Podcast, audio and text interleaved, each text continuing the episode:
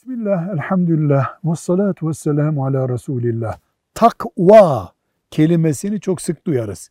Müttaki, takva Müslüman demek. Takvalı insan demek. Takva yani Allah'tan korkarak yaşamak.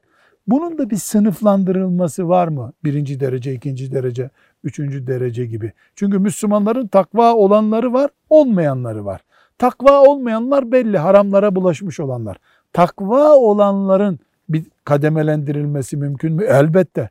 Allah ona rahmet etsin. Gazali şöyle bir tasnif yapmış. Dörde bölmüş takva olanları. Birincisi müminlerin iyilerinin takva hali. Yani takvanın bir numarası fıkıh kurallarına göre yaşayabilmektir. Fıkıh kitabında ilmihalde haram deyin şeyi yapmıyor. Helal deyin, mubah denen şeyi yapıyor. Bu birinci derece. İkinci derece takva yani bir puan yukarısı salih kulların takvasıdır. O da nedir? İhtimalleri de dikkate alarak yaşamak. Yani haram değil ama harama götürebilir ihtimal. Ona da dikkat ediyor. Bu salihlerin takvası. Muttaki diye Kur'an'ın isimlendirdiği üçüncü kademedeki takva sakıncası olmayan şeyleri bile terk etmeye hazır olmaktır.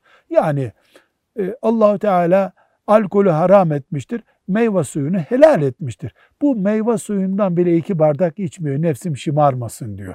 Bu üçüncü derece. Dördüncü derece sıddıkların derecesidir. O öteler ötesi. Dünyayı aşabilmişlerin makamıdır. Allahu Teala en iyilerine, en üstünlerine doğru yürümeyi bütün mümin kardeşlerimize kolay etsin. Velhamdülillahi Rabbil Alemin.